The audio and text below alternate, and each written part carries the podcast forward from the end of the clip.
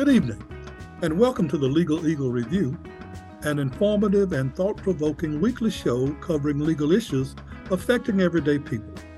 We know that there are many things you could be doing with your time, and we appreciate your decision to share this time with us. I'm Irving Joyner. And I'm April Dawson. We're law professors at North Carolina Central University School of Law, and we're your co hosts. The Legal Eagle Review is sponsored by the NCCU School of Law. We thank you for joining us this evening. The North Carolina General Assembly recently passed the 2023 North Carolina budget, which became law without the signature of the governor. The budget includes not only appropriations, but also administrative changes, including changes to the composition of the North Carolina Judicial Standards Commission. The North Carolina Judicial Standards Commission is responsible for investigating complaints against judges and judicial officers in North Carolina and recommending necessary action to the North Carolina Supreme Court. Before the passage and enactment of the 2023 budget, the 14 member Judicial Standards Commission included six judges appointed by the North Carolina Supreme Court Chief Justice, four lawyers by the State Bar Council, and four lay people, two selected by the General Assembly House and Senate leaders, and two selected by the North Carolina governor. Under the new budget, the four lawyers previously selected by the State Bar Council will now be four judges selected by the General Assembly House and Senate leaders. As a result, the Lawyers Association, the State Bar, is not able to select any member of the commission. And the only way a lawyer will be on the commission is if a lawyer is selected to fill one of the four private citizen appointments. This is very concerning given the politicized environment in the state, which has impacted our judiciary. Although the North Carolina Judicial Standards Commission is supposed to be a nonpartisan investigative, investigative body, the changes to the composition of the commission gives one political party, the Republican Party, the power to select 12 of the 14 members. And this raises concerns about the potential weaponization of the commission against judges who are members of the opposing party. In fact, North Carolina Supreme Court Justice Anita Earls, the only African American woman and Democrat on the North Carolina Supreme Court, has recently filed a federal lawsuit against the North Carolina Judicial Standards Commission after the body opened an investigation, the second this year, into comments she made comments she made about diversity of the state's judicial system based on an anonymous complaint. This most recent investigation, the second of this year, was filed in August. The first complaint was filed in March and dismissed in May. On tonight's show, we're going to discuss the role of the Judicial Standards Commission, the changes in the composition, and the potential for abuse by this body. We have joining us for this discussion NCCU Law alum and former North Carolina Court of Appeals judge Wanda Bryant, who served as a Court of Appeals judge for almost 20 years. She is also a former chair of the North Carolina Judicial Standards Commission. We also have joining us former North Carolina Court of Appeals Judge Chris Brook. Judge Brook is a lawyer with Pat Patterson Harkavy, and he is also an adjunct constitutional law professor here at NCCU School of Law. Thank you both for joining us this evening. Thank you. It's great to be here. Thank you so much for having me. I really appreciate it. So, Judge Bryant, you are a former chair of the North Carolina Judicial Standards Commission. Can you share your thoughts on the um, the purpose and the importance of of this commission and um, why it's vital that we have a body that is able to investigate complaints against judges. Right. Thank you. Thank you again for for having me. Um, yes, I was chair of this commission, Judicial Standards Commission, for uh, about six years uh, while I served as a judge on the North Carolina Court of Appeals. And you may know that the protocol has been um, that the second most senior judge on the Court of Appeals uh, chairs the Judicial Standards Commission. That's how uh, it has typically uh, been. Uh, there have been some structural changes since I left. Uh, when I was there, there was only one Court of Appeals judge on the commission, and that was the chair, and that remained the case the entire time I was there. Um, subsequently, there are now two Court of Appeals judges, I understand, that are chair and vice chair of the commission, um, making it a 14 member commission, if I'm not mistaken, as opposed to the 13 member commission that I shared, excuse me, chaired um, all those years. As you indicated, the role of the commission uh, is to investigate complaints uh, against judges, um, complaints that come from litigants, from lawyers, from other judges, um, sometimes complaints that arise uh, based on things that the commission has obtained uh, on its own. So there were uh, a number of ways in which uh, we reviewed uh, complaints against judges and investigated those complaints. And um, one of the things that was um, pretty constant is that the majority of the uh, complaints came from litigants who were dissatisfied with a judge's ruling. Um, and of course, there was always the allegation of bias that the judge was biased and uh, against them because they ruled against them.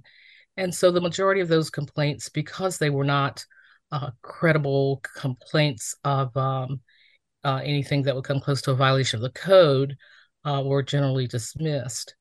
So there were lots of investigations, but one of the other aspects of what we did as a commission, and particularly what the staff of the commission did quite well, uh, was to educate judges, particularly new judges, um, on the Code of Judicial Conduct, how important it was to um, understand the ethical obligations that one has as a judge uh, when you step uh, up on the bench and uh, put on, or put on that robe, or sometimes uh, outside of court.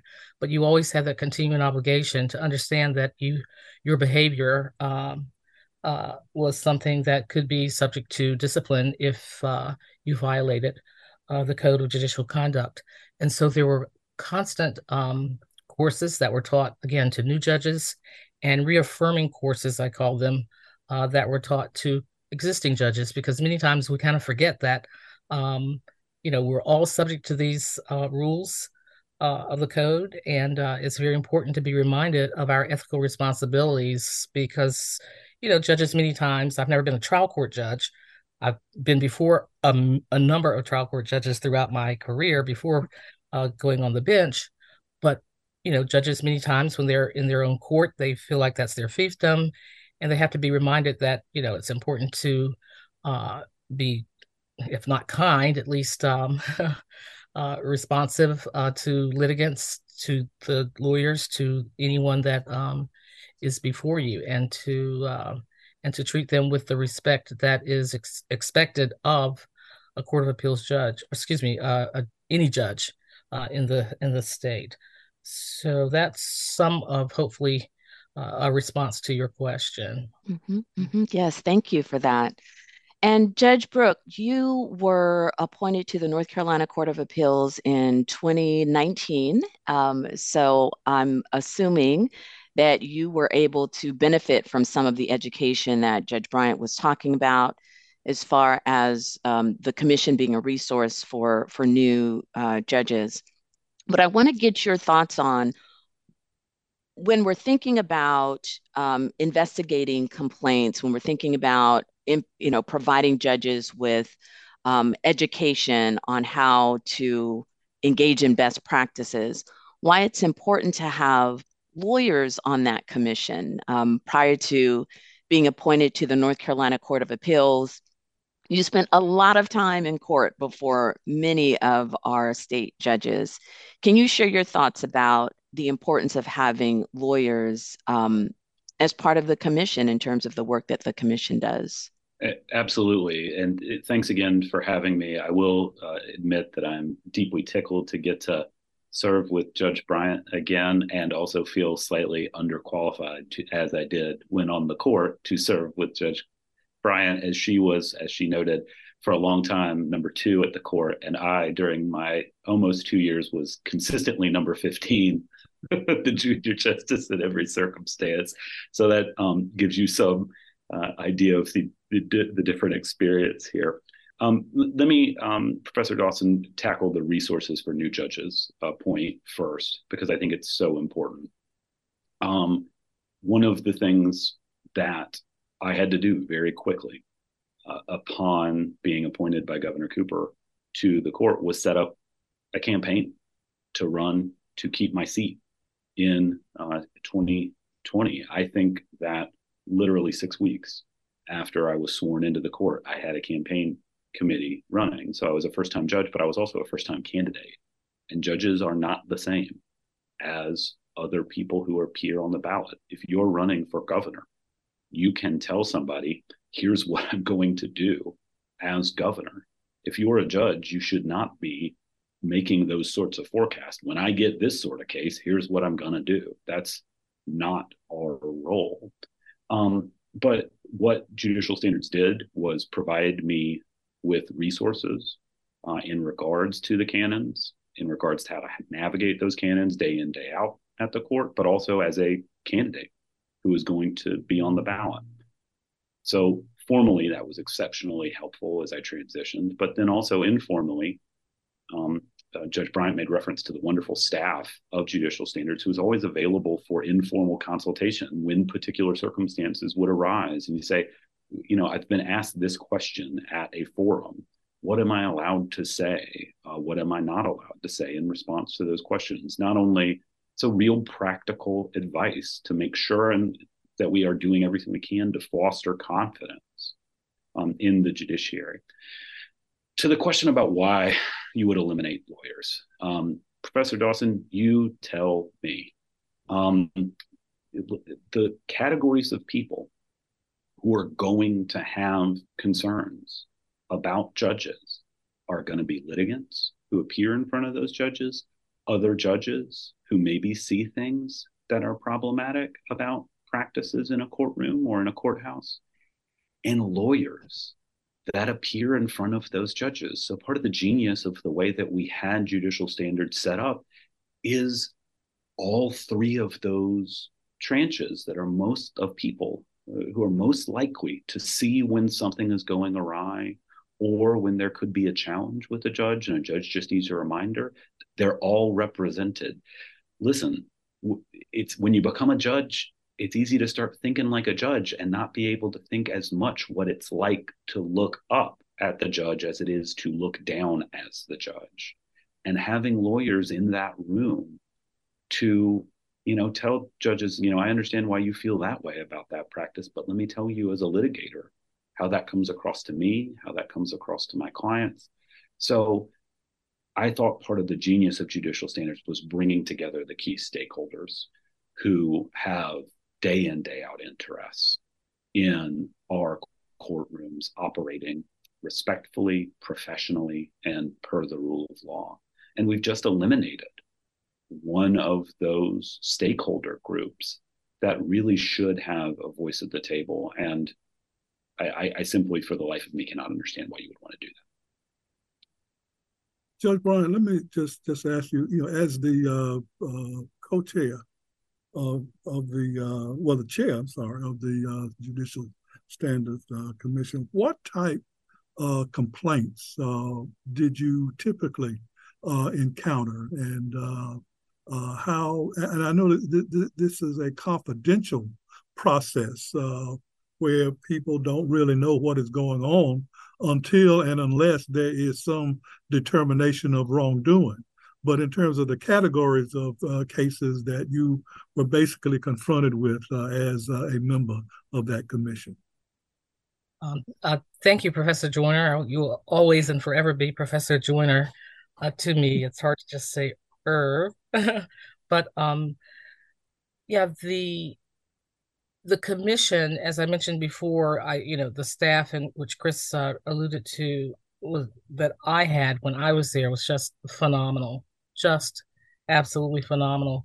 And they did um, respond to inquiries from any judge whether they were on a campaign trail, like Chris mentioned, or whether they were uh, just in a courtroom, in a hearing, or otherwise had some concerns about something they were planning to do, a speech perhaps that they were planning to make, uh, they might uh, ask uh, myself and staff uh, what what was and was not acceptable under the code because it you, you know it could be gray in certain in certain ways. So I just wanted to follow up on that and um, just indicate how incredible uh, the staff was. And staff was responsible for processing the complaints that came through. Um, most of the complaints, and I think this is still the case, uh, the majority of the complaints uh, that arise and come before the commission are from litigants. As I mentioned earlier, uh, usually litigants in the courtroom, again, are dissatisfied uh, if the case did not come out in the manner in which they expected. Lots of um, you know civil litigants uh, and you know even criminal uh, uh, litigants from time to time uh, would complain about the manner in which perhaps the trial took place or uh, the way in which the du- judge um, ruled on certain issues during the trial. So there were all kinds of complaints like that from from litigants mainly about what was going on inside the courtroom from time to time, there would be a litigant that would say a judge was involved in something nefarious outside the court. Um, and of course, we would try to check out everything uh, that w- that came before us as a commission. Um, but usually in the in the courtroom, if a litigant indicated that there were certain issues, most uh, things were recorded. So we could easily go, our investigators or the, the staff investigators could easily go to the record in that courthouse and determine whether or not what the litigant was saying the judge had said or the actions that they said the judge had taken were um, uh, we could either verify or discount what the litigant was saying. Uh, so many times, uh, I think that's why some of the reasons why many of the uh, cases that the litigants brought before the commission were just summarily dismissed because there was simply not enough credibility uh, to even go forward with an investigation and uh, you know I'll talk more about the lawyers and their involvement with with the decision making uh, in the commission as ter- in terms of whether to dismiss, whether to go go forward and seek more information, whether to seek a formal uh, uh, investigation, um, but um, but mainly it was uh, litigants that that formed the majority of the complaints. From time to time, judges complained against other judges. bailiffs and others in the you know in the courthouse might complain against uh, a certain judge. And uh, we took all those complaints uh, seriously, uh, evaluated them, and then again, if there was credibility to what was being uh, put before the commission, then we would seek further information, uh, either from other people that might have been witnesses to action that was alleged, or again, there might have been tape recordings um, of what was alleged or not. And so we would try very hard to give um, due uh, due diligence to uh, any complaint that came before us. But you know, again, many times they were uh, the litigants that were just simply dissatisfied with the result that they had gotten in court. This is the uh, Legal Eagle Review, and you were just listening to uh, NCCU law alum and former North Carolina Court of Appeals uh, Judge Wanda Bryant. Judge Bryant was also the former chair of the North Carolina Judicial Standards uh, Commission, and we're also talking with uh, former Court of Appeal Judge Chris Brooks, uh, who uh, is a lawyer now with uh, Patterson Harkavy and is an adjunct constitutional law professor at North Carolina Central uh, Law School. we were talking about changes to the North Carolina Judicial Standards Commission and we're going to continue that uh, conversation after we take a uh, brief uh, break. I want you to uh, stay with us as we uh, continue. We'll be right back.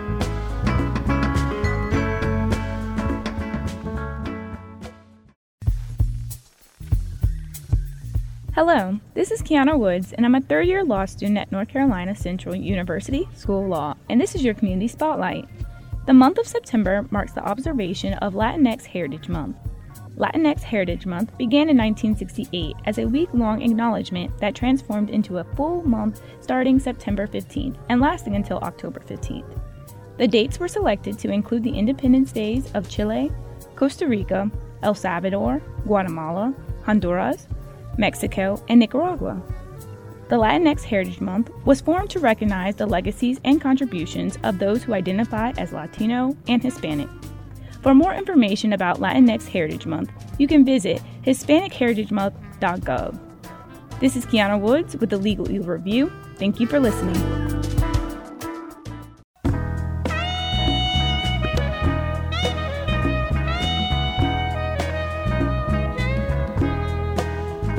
Okay, we're back on the uh, Legal Eagle Review, and thank you so very much for staying with us as we uh, continue this uh, conversation about the uh, North Carolina Judicial Standards uh, Commission and recent changes that's been made uh, to that body. We are talking with two former North Carolina Court of Appeal judges who has some information and familiarity with that process. Judge Wanda Bryant is the former chair of the uh, Judicial uh, Standards Commission and served in that role for uh, some six years and uh, Judge uh, Chris Brooks, uh, who is now a lawyer with Patterson Harkavy and is an adjunct constitutional law professor at North Carolina Central Law School.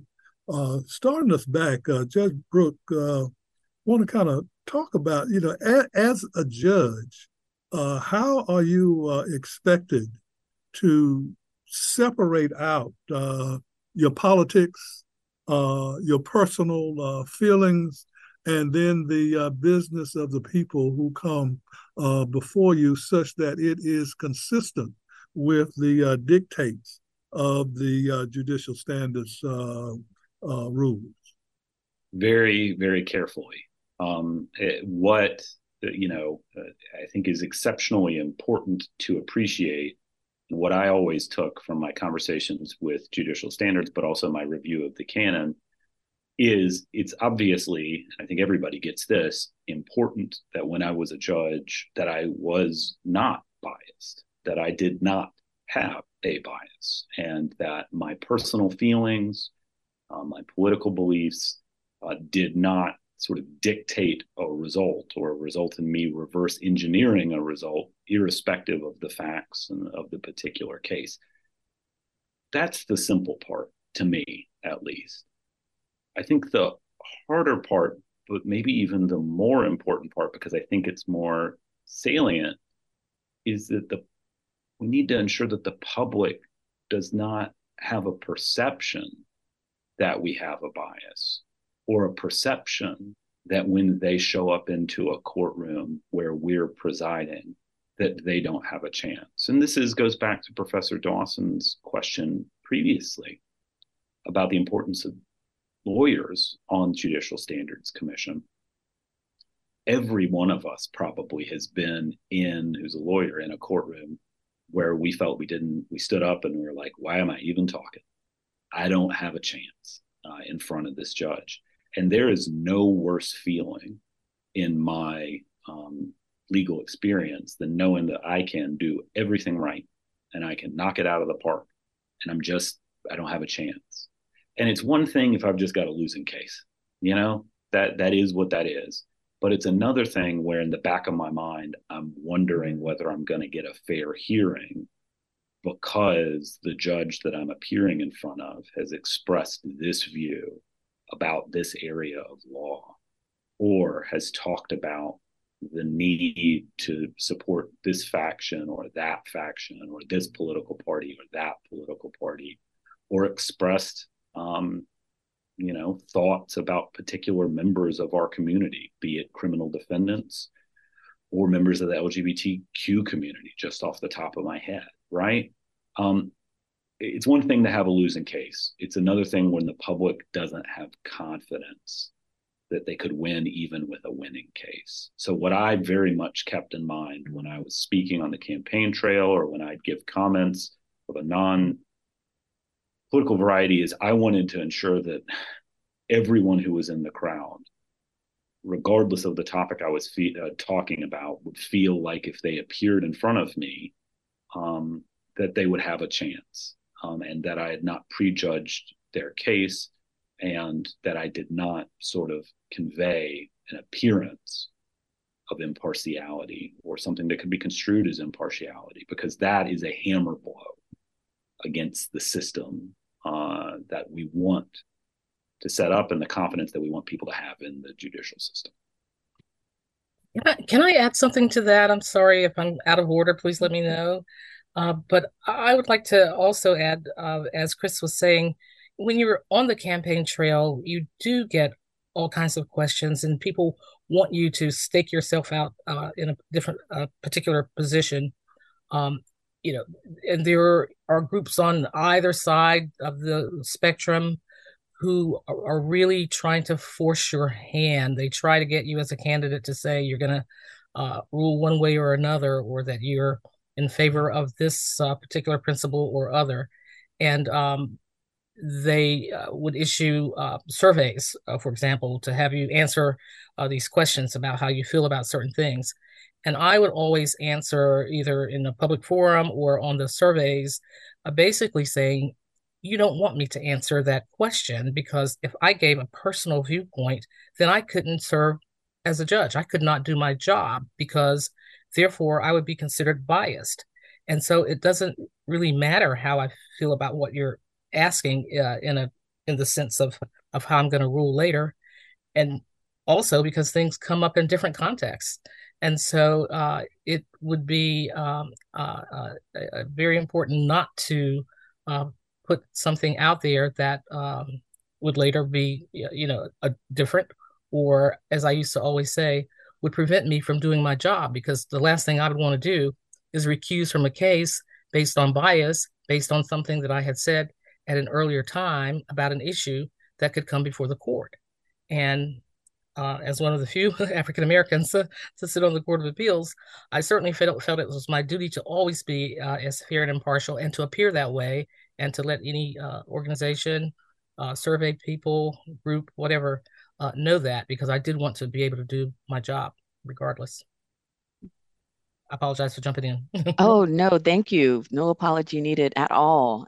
I, and both of you have so eloquently emphasized the importance of having an independent judiciary and the um, not just um, having that independence, but the appearance, right, as well, that you need to have the community and society have faith in the judiciary.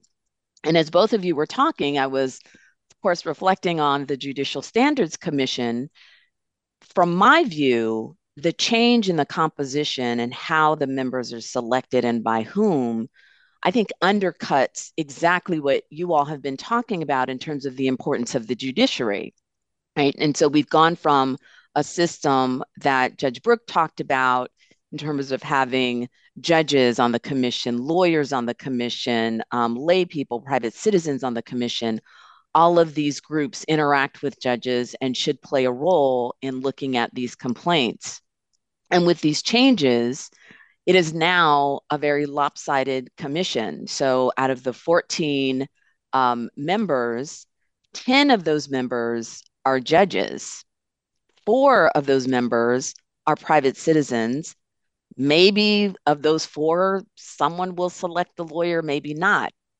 But it's not a requirement that a lawyer be on the commission. So it's lopsided in terms of the composition, who's actually looking at these complaints. Um, many more lawyers than not, or many more judges than than other folks. And then the other very concerning thing is who's actually making the selections. And so we have the leaders of the North Carolina General Assembly, House and Senate, um, which is controlled by one party. We have the Chief Justice of the of North Carolina, which is of a particular party. And again, our judicial elections used to be, um, you know, you wouldn't identify your your party that has changed. So now we know the party affiliation of our judicial candidates.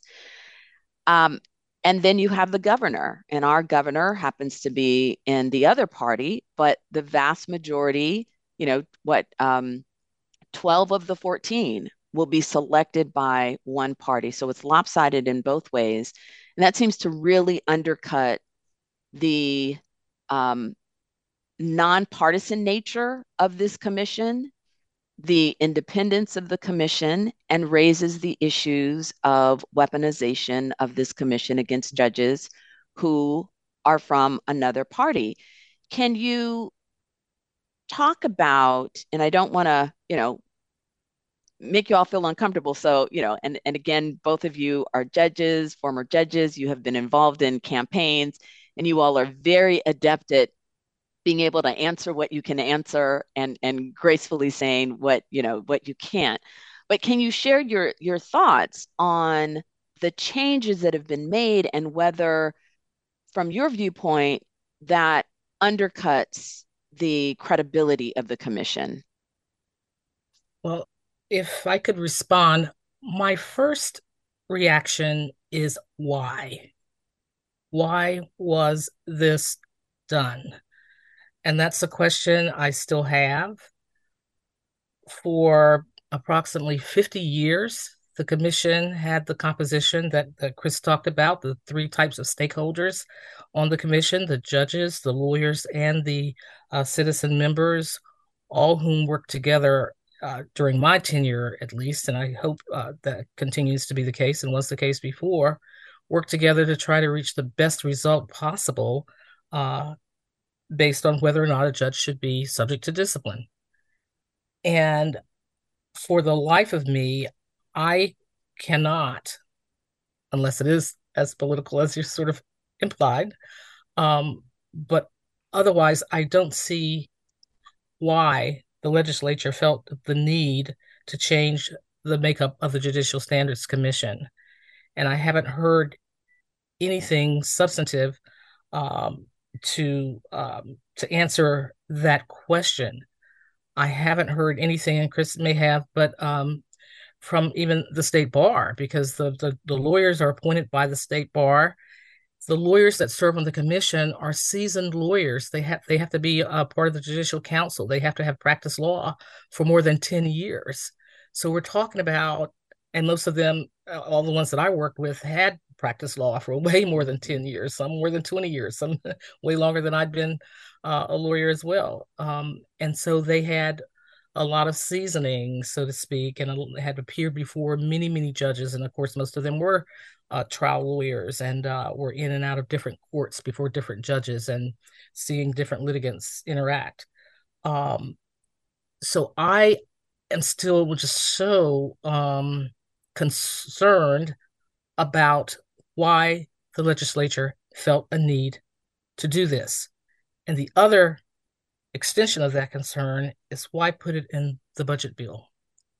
Why was it not an independent bill yeah.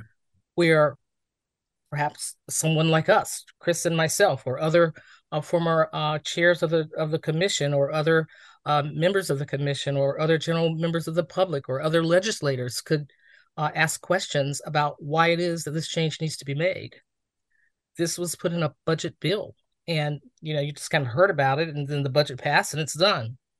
You know, it's it's it's done. That's um that's very concerning and the manner in which it was done, uh, uh, Professor Dawson feeds into, um, you know, one of the concerns you raised.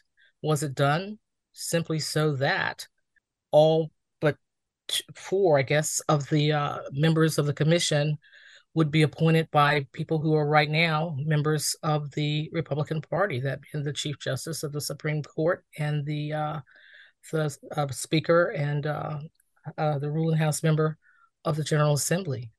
And if that is the case, if that is what was intended, that is very troubling.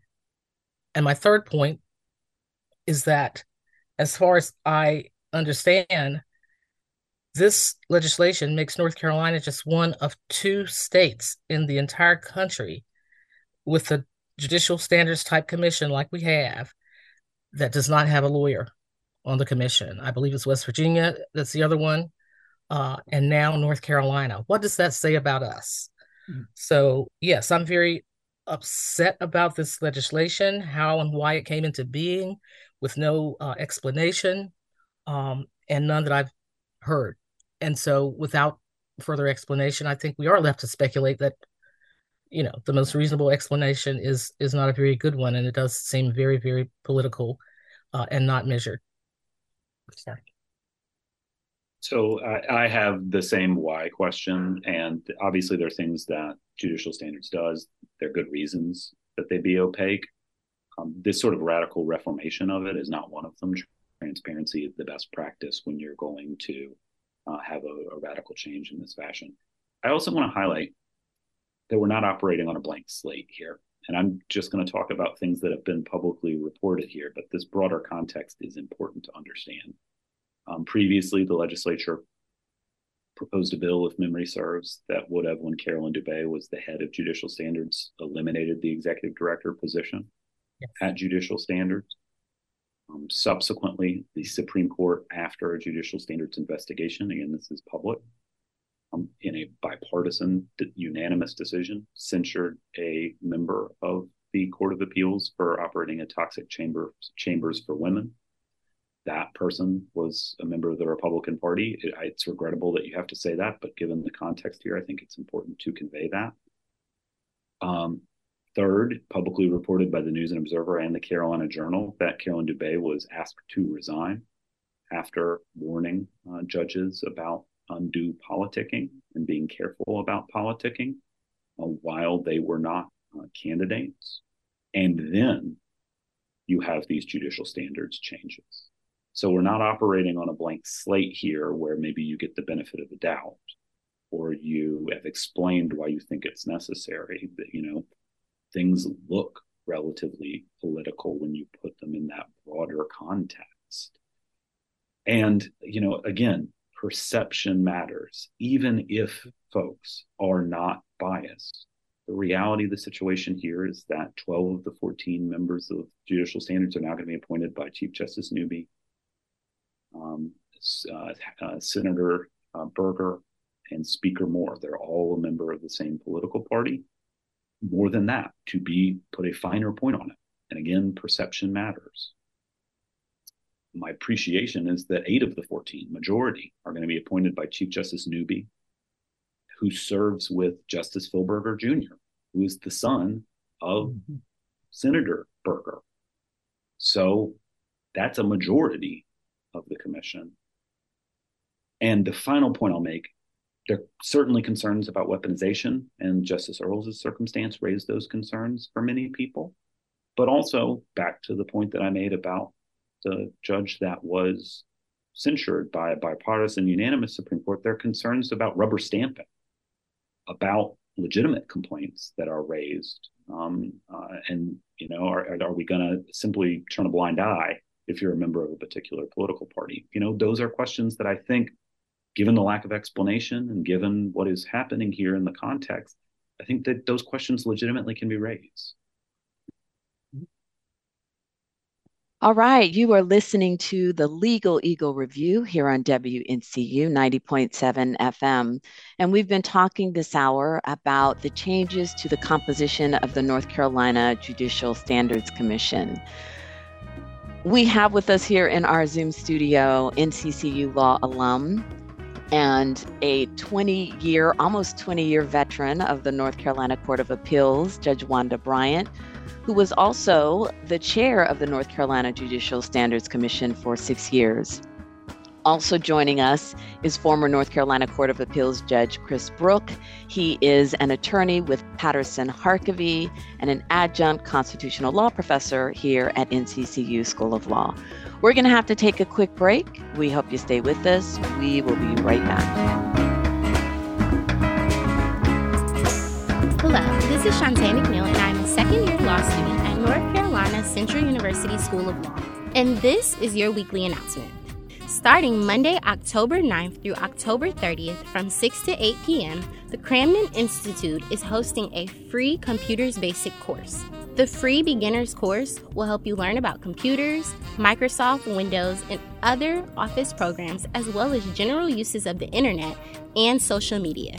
The course consists of four in person classes that focus on practical skills that will help you use a computer at home, work, or school.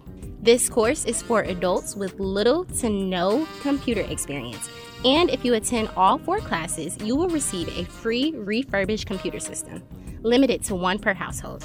To sign up, call 919 293 1133. This is Shantae McNeil with the Legal Eagle Review, and this is your weekly announcement. Thank you for listening.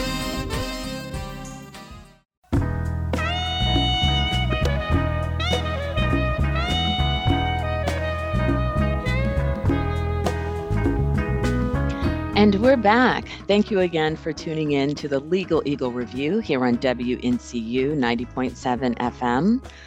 I'm April Dawson, and my co host, Irving Joyner, and I have been talking this hour about the changes to the composition of the North Carolina Judicial Standards Commission, which has largely eliminated the participation of judges and provides one party with significant power in selecting the vast majority of members.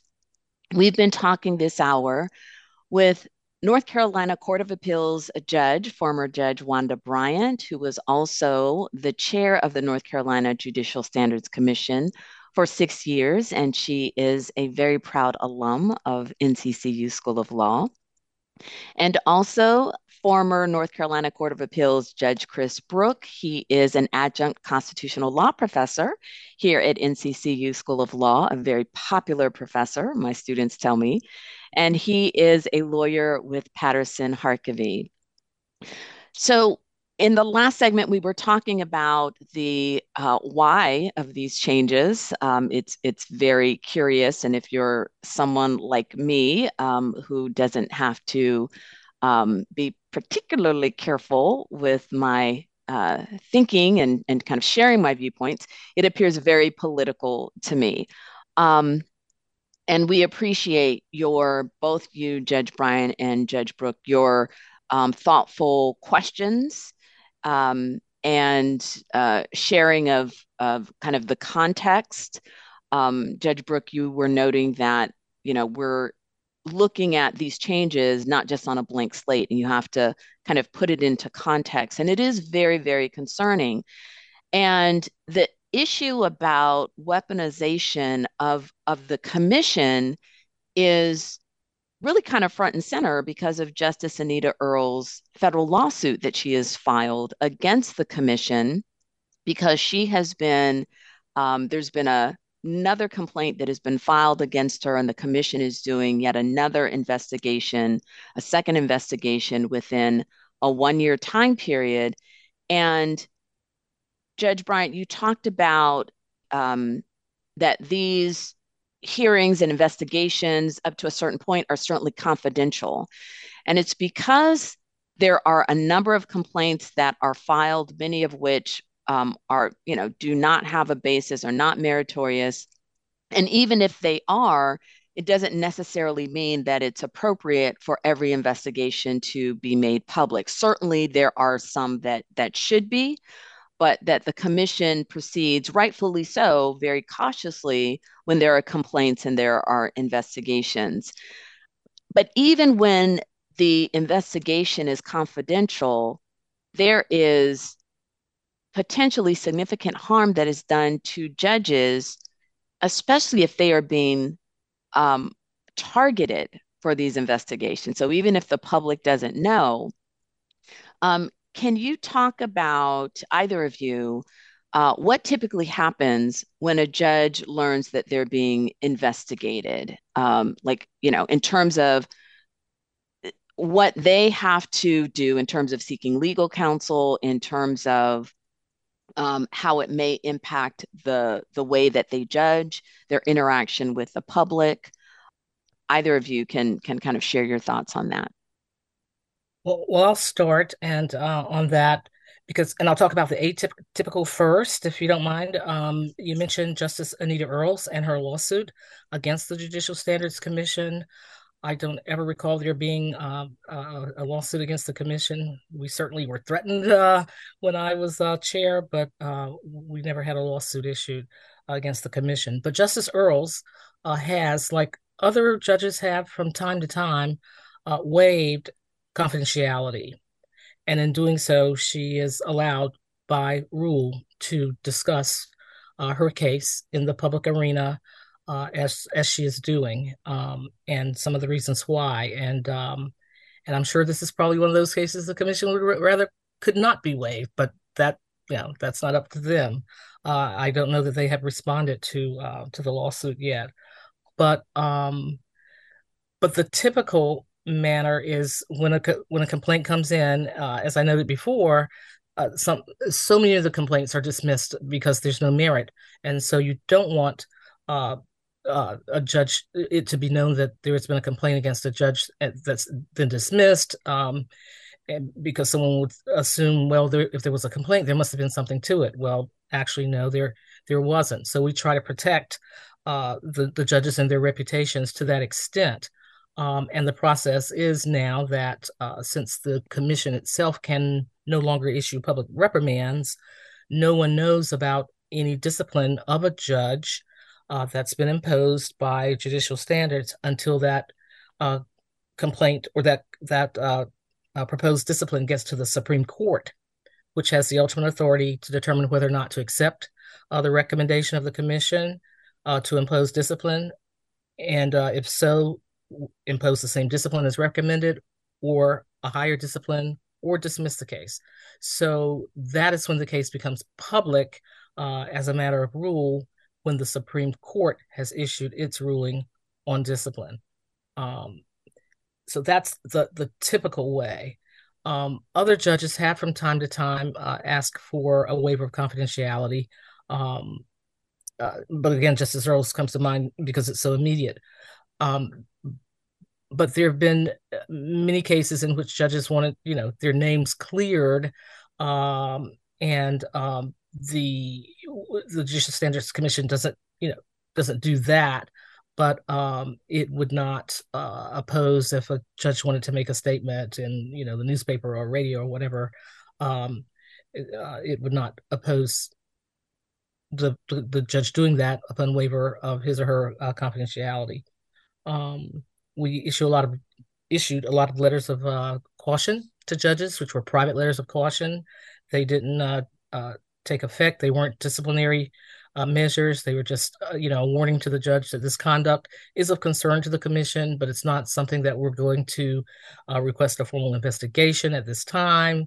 but we just want you to be aware that you're kind of close to that line of conduct that can result in discipline. So be forewarned, so to speak. Um, you know, let me just just just throw in that, that impartiality is obviously a clear point that we want to um, to support uh, for the uh, public and the credibility of the uh, the court system itself, and particularly of the uh, Judicial Standards Commission. Uh, what is it that a judge can say uh, out in the in, in the public? I know that there are uh, First Amendment uh, protections, uh, freedom of speech protection under the North Carolina Constitution, First Amendment under the federal uh, Constitution, and to note the absence of uh, racial minorities at the uh, at the Court of Appeals level, at the Supreme Court level, at the Superior Court level, all things of public record. Stevie Wonder can see uh, the absences that uh, exists uh, there. So, how is uh, repeating or outlining these absences uh, in violation of any uh, judicial standards that that you know of that that exists? So, so I want to briefly just go back to um, some of the com- comments that Judge Bryant was making, and that Professor Dawson has questioned as well. I do want to flag that I, you know, I never had, fortunately, and to a certain extent because I was diligent about it and mindful about it, I, I never had a judicial standards complaint filed against me. But I spent time talking to and studying judicial standards rules and the, the canons, making sure that I was compliant. So even when you don't have a proceeding, it's a time consuming, it should be a time consuming part of your uh, being a judge uh, there being complaints filed against you, and again, sometimes that needs to happen, is much more time consuming because you know there's a serious allegation oftentimes that's been made against you. And professor dawson to your concerns about weaponization you know you don't have to use this process to remove somebody from the bench to materially and negatively impact um, their life and their ability to serve uh, as they wish uh, as a judge and as effectively as they have been as a judge so again sometimes that's necessary but uh, there is, you know, it can be that that can be abused, right?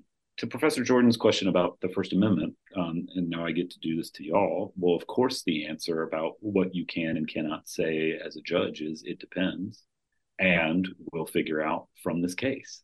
Um, but I, you know, that, that being said, obviously, the right of a First Amendment rights of a judge are not absolute.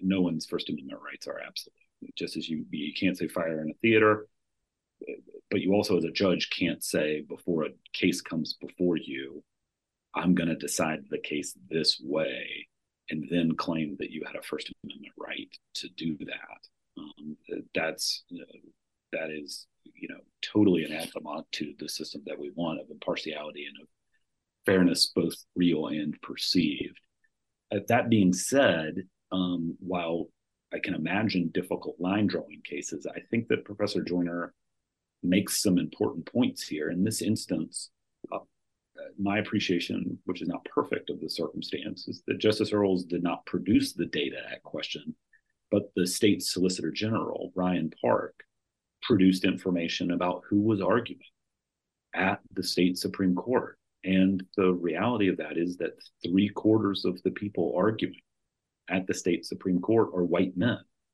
So there really are very limited opportunities for people of color and women to argue at the state Supreme Court. And, you know, I have this concern, particularly in the private bar, is that that becomes a self fulfilling pri- uh, prophecy, is that the only people who are having success at the state Supreme Court are white men. And therefore, clients believe that those are the only people who can have success at the state Supreme Court when there's no necessary correlative relationship there whatsoever. But it, that that can become a spiraling situation where 75% becomes 95% rather quickly.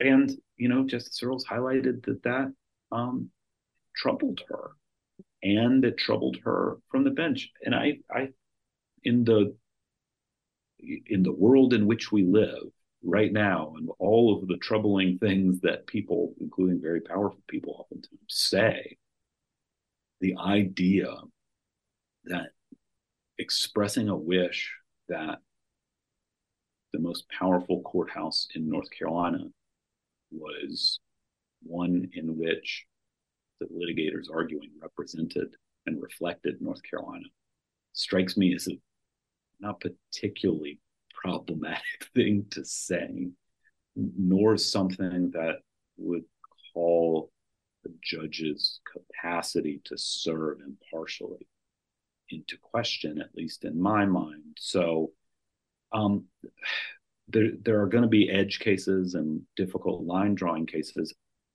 From what I know, this this is not one of them, Professor Joyner. And if I could add one more time and one more thing or two more things, um, the, the situation that that Chris just described uh, with respect to Justice Earls and her comments about the the, the makeup of the uh, people arguing before the Supreme Court, if if that had come to my uh, uh, uh commission as a as a complaint uh, when I was chair, I mean, I, I, assure you that that would not have become formal complaint. It would not have resulted in a formal investigation or or any kind of proposed um, you know, uh, reprimand. Um, I just I don't get it. Maybe I don't know it all, I, uh, and I certainly don't know it all. But I I, I don't get that. Uh, the other thing, though, uh, Professor Joyner, in response to your question about uh, what can you say, uh, Canon Seven, I think it's still Canon Seven of the Code of Judicial Conduct, um, you know, applies when people are running campaigning, as we talked about to uh, be judges or when they are judges and they're running their uh, reelection campaigns. Um, and most people, um, you know, during that time, they're given, you know, a bit more ability under the code to say more from First Amendment standpoint, generally speaking, uh, than they would otherwise. One of the issues that has arisen, and I think resulted in some of the disarray, is probably a really light way of of mentioning it around uh, uh, Carolyn Dubay, who I just you know thought the world of when she was executive director, but after I left. But one of the things we dealt with when I was director uh, or uh, chair of the commission was once a person was elected, you know, they they'd run under Canon Seven. They were elected to as a judge, and you know, for Superior Court of Appeals and Supreme Court justices, they had an eight-year term. District court judges had a four-year term. Most times, or many times, the judges would immediately after being elected with an eight-year term would file a letter of intent to run again. Now, what that used to do was allow them then to be considered candidates. I mean, can you really be a candidate for eight years while you're a sitting judge?